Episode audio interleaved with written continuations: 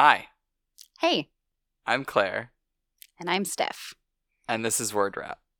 So today we're bringing you part one of a two-part series we're doing about accessibility. And our first one here, we're going to talk about some common accessibility failure scenarios. So I'd like to start with a little game. Your currently open project or your current work project has fifty points. Lose fifteen if you tab around and visually get lost. Lose fifteen if there are any contrast failures. Lose ten for disassociated labels and inputs. Lose five for images or icons without alt text. And lose five for missing landmark roles and labels. Now, if any of those terms were new to you, hold on, we're going to talk about them. But if you do this little test, be sure to tweet your score at Word Wrap Show. So the game that Steph laid out, it sounds like it might not apply to certain uh, websites, and I can guarantee you it applies to any website that's on the web right now. Okay, so with those things in mind, we're going to talk about a list of other items, including components and foundational things that can go wrong in your project. So the most foundational thing is H T M L semantics. And a few highlights there are, number one, when you're structuring the layout of your page, not using or misusing landmark elements. So a landmark element is a H T M L element that has an implicit role that will be conveyed to assistive technology. That probably sounded like word salad, so let's talk about a couple. Two of them would be a nav element and also the main element.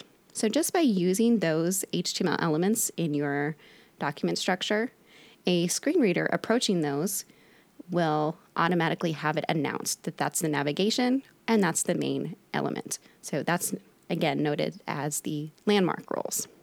Similarly, H T M L elements such as buttons have implicit roles that are essentially communicated to screen readers, basically do an action or, you know, a link to trigger navigation, you know, that whole timely debate of links versus buttons, and also properly using heading hierarchy. Some folks will throw around the term document structure, which is, it's a pretty apt term, using an H two right after an H one, not using two H ones in a row, et cetera. You don't want to skip heading levels, like going from H two to H five. Not a good look. And if you're trying to change the visual size, you should definitely use C S S instead of just using the default styles. That's some of the first C S S that I write, actually. Another huge thing is uh, not tying a label to an input. Some folks will put an input inside of a label, which is actually fine. It's not the best. It's not like the semantically best, but it still works. Or images without alt text. And even if there is no alt text to give it, sometimes it's appropriate to use an alt attribute with nothing in it. Yeah, absolutely. And the other good news about several of these, the heading hierarchy and not associating labels with inputs and images with missing alt text, as well as the landmarks, those are all conveniently items that can be caught by automated testing tools. Now, not everything can be caught by automated testing, something like forty to sixty percent, depending on complexity of your project and also the tool in use. So something to be aware of. But we'll list in the show notes some extensions and other tooling that you can use to catch kind of these low-hanging items with automated testing. So getting into kind of some more contextual examples, like components that you might be building or layout elements that you might be building that don't already have sort of those implicit roles or don't already have an existing H T M L element to handle them. So starting from the top, as it were, let's talk about site navigation. So one of the first things you can add to your page that you might currently be missing is a skip link. Skip links allow users of assistive technology that are entering your page to hit the skip link as the first item, and that gives them the opportunity to skip past some of the boilerplate that might be present on your site. So your navigation, your header content, whatever you're kind of stuffing at the top of the page. And typically you would link this skip link to your main content area. So that may literally be the main element, or it might be just the main portion of your site, maybe like the first article or the first chunk of non-boilerplate content. So that's something you need to manually create, and often the implementation you'll see is that it is hidden until it is focused. So in other words, um, sighted users, um, users that don't use keyboard to navigate your site may never see it, and that's completely fine. But it is for a content-heavy site, for a site with a complex hierarchy, or one that a user frequents often, like an application or a web app like Facebook, for example. Skip links can be hugely important. So Facebook actually has a series of links that they've identified as appropriate for skip links rather than using one. So it can also be used for common actions, again, for your repeat users. Um, but beyond skip links, which I mentioned are often hidden, another common need for sites is drop-down menus, and these can get very complex. Um, I have to laugh because this is something that I have attacked since nearly my first week as a web developer, and it has changed so much. And, um, you know, we used to attack this with jQuery or MooTools, um, if you're really old like me. um, you know, mega menus used to be a thing, and thankfully, you know, those have mostly gone away unless you have really complex e-commerce products. But anyway, there's several things that can go wrong here. To add on to the drop-down menus topic, uh, I usually think of those as modals or modal-esque, because especially in a mega menu design, which do still exist, I literally just helped build one a couple of weeks ago, there is the need for like trapping the focus in there. So, and then speaking about modals, uh, let's talk about modals for a minute. Modals are prevalent everywhere on the web, like any kind of action or secondary action might trigger a modal. Modals, they break the web to a certain extent, and it's your job to kind of build it back. So what I mean by that is there are, you have to focus trap, you have to allow scrolling by an arrow key, kind of like what you could do with a normal web page, and then you have to be able to actually hit escape to get out of the modal. It's like a mini web page inside of, inside of a web page. So a lot of really bad errors on uh, websites with regards to like, you know, uh, screen readers and stuff like that are tied to modals, because if you go into a modal and you can't get out, then it's as if you basically have to reload the page to get out of it, which is not a not a good user experience. Yeah. So one of the keys you said there a couple times was focus trapping. Do you want to explain what that means? Yeah. So let's say we're on a web page and let's say we have ten buttons. We can trigger all ten of those buttons through uh, uh, using the tab key. If we open a modal, let's say a modal, let's say our, our fake modal has five buttons in it. We shouldn't be able to touch those buttons until we open the modal. But vice versa, we shouldn't be able to touch the ten buttons that are not inside the modal when we have the modal open. So when we're inside the modal, the user should only have to care about the five buttons inside the modal. It should it should be as if the page behind the modal doesn't exist until you exit the modal. So when you hit tab inside of a modal, you when you get to the end of the items that you can tab through, you should get back to the beginning of the modal, which is usually the close button.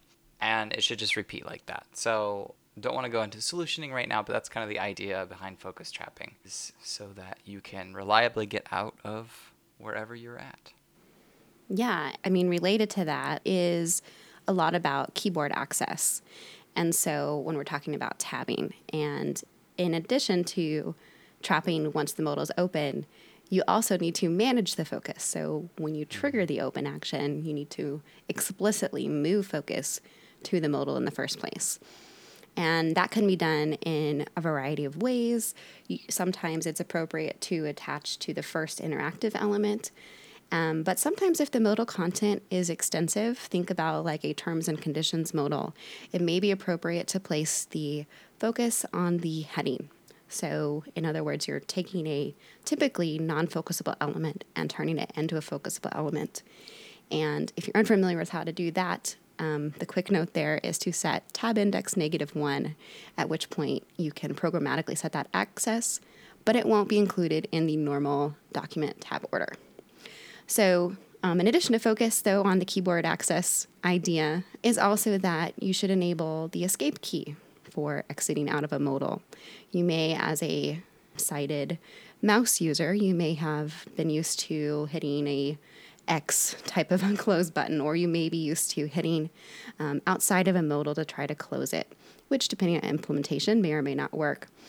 And there are reasons to not allow closing of a modal. Maybe it's a critical action that you're, like maybe you triggered the modal because you're trying to delete an item, in which case, you know, maybe they want to bug you to make sure that you really meant to do that or give you the opportunity to cancel that. And so there's there's reasons not to enable that, but if it is a dismissible modal, it also needs to be dismissible by escape key, would be the main note there. Another element that is probably something you're not properly attaching keyboard events to is a tabbing interface. So personally, this is one that I recently learned a lot more about, and specifically the concept of a roving tab index. So what this means is that while it's appropriate to make your tab triggers into buttons, instead of making each of those buttons and a tab stop that you have to go all the way through before accessing tab content, once a user has entered a tab trigger, so the tab button, you'll want their next tab focus stop to be the tab content itself. And the way to enable this, rather than, again, having to go through all the other tabs first, is a roving tab index. So this requires JavaScript, and using JavaScript, you will manage that focus so that instead of using the tab key to move between tabs, you enable the user's arrow keys to move between tabs. So in other words, you're sort of turning it into a list type experience where they can use arrow keys to explore the available tabs. And then because they're buttons, use um, either enter or space key to open the tab. And then again, returning their tab stops so that the next one is within the tab content. This helps to create that association between the two. And especially for a long list of tabs, you know, they're not kind of getting confused about what what the tab was supposed to be by the time they actually hit the content. So again, similar to modals, that appropriate tab stop may be the first interactive element, or it may be placing tab focus via the tab index again on the kind of wrapping element around that tab content. You know, and, and these things that we're talking about aren't just, they're definitely an accessibility thing, and that's really what we're trying to talk about here. But anyone that uses a keyboard will definitely appreciate these things. Uh, I was complimented a couple uh, months ago just by making any modal escapable uh, with the escape key, and someone who is very well sighted and uses the keyboard extensively asked why I did that, and he thought it was kind of like for keyboard users because our developer culture has a very keyboard-focused culture, um, mechanical keyboards and such, but that is, that's a digression. But no, I actually said it was an accessibility thing, and uh, it just kind of doubles up as a win for keyboard users. So yeah, accessibility helps everyone, which is extremely important point to remember. You know, it's not just this thing that you add on at the end. It's something you need to incorporate the whole way through. It's going to help everyone. One last thing on the keyboard topic, because it is extensive. Jumping back up to modals again, another item that I recently encountered was with modals. So I'd gotten kind of clever um, with using a Flex solution to make a kind of sticky header footer in my modal and a scrollable content area. Well, then I went to test it for accessibility and specifically keyboard access.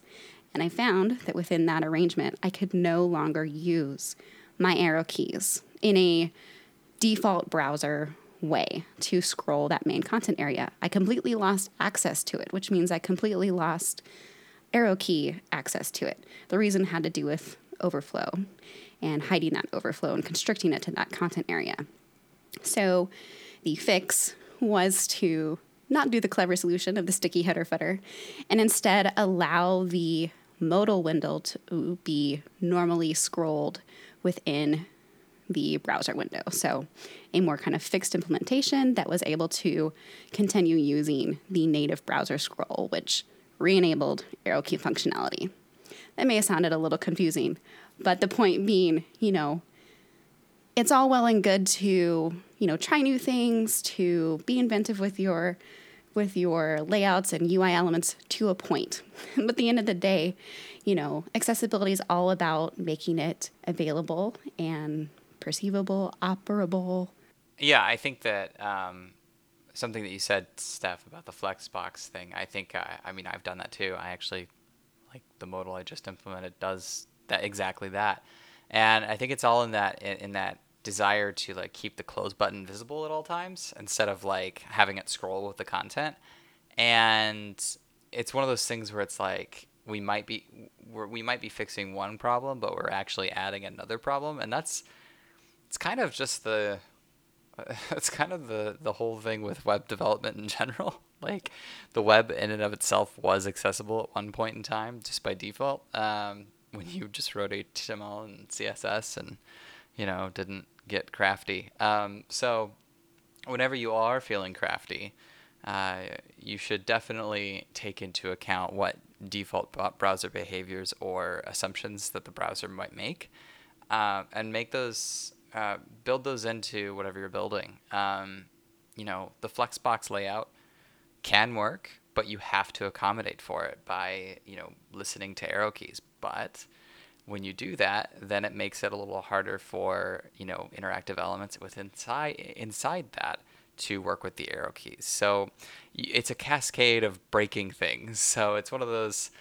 is it worth it kind of things. And and really, honestly, until literally what I just heard from Steph, I thought that it was best to keep the close button in in, in sight. And, I you know, I see it in multiple areas where this, the close button scrolls. Um, like GitHub issues and, and, and other things. And I thought that it was just bad design, but it's not. It's not, because at the end of the day, the holistic design with the code and everything makes it better. Yeah, absolutely.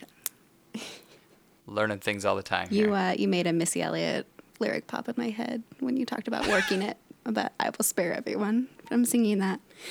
Um By special request, um, maybe, but buy me a coffee and I'll sing you Missy Elliott. Um, anyways, um, yeah, so you reminded me of one last thought before we close up this part. Um, be sure to stay tuned to our next part. By the way, we're going to talk about more things you may be getting wrong, but more specifically how that relates to the actual accessibility criteria that exists. But in light of everything Claire just said about modals and breaking users' expectations, back to semantics, try to use native elements as much as you can. Don't think that you can bandage them by adding JavaScript and adding ARIA roles, which we didn't even get quite to talk to yet. And that said, sometimes JavaScript is required for the most accessible solution. So we talked about a few ways in terms of our modal and, and ensuring keyboard accessibility. Same with our drop-down menu. It's, it needs some of the same things as the modal in terms of escape key. It possibly needs focus trapping. So just, just being understanding of the limitations of what the browser gives you, but also the extensive capabilities that it gives you for free. Don't try to invent your own button. Just use a button.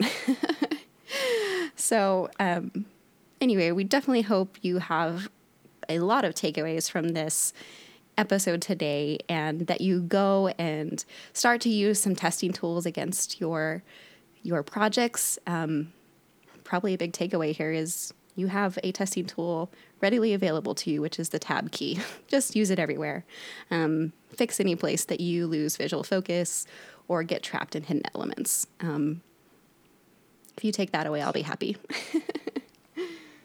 Also, I'd invite you to download a screen reading software such as uh, N V D A or, or if you have a Mac, VoiceOver is actually included in the Mac, and just turn it on and see, you know, try to utilize a website with your keyboard and and notice how much more there's much more mental load with regards to like what you're what you're thinking about and what you're seeing on a website, you know, and, and try to build that empathy because, you know, it might be easier for you to make a div class button, but really that breaks so many things for so many different people. And ARIA roles and just roles in general, the, the attributes on H T M L elements, those are for those those instances when you need to create the most um, accessible solution with JavaScript. They're not meant as a crutch, and they're not meant as um, a replacement.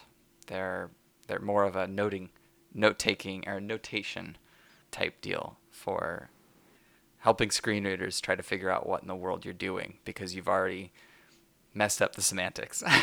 Yeah. So, as always, tweet us at Word Wrap Show and let us know if you have any questions or things you want us to cover. Stay tuned for part two about more accessibility things. And honestly, I think we brought up a lot of ideas that we may even have to do a part three in the future. So, thanks for listening. Thanks for joining us on another episode of Word Wrap. Be sure to subscribe on your favorite platform or pick up the R S S feed on word wrap dot dev. You can also catch us as Word Wrap Show on Twitter. Until next time.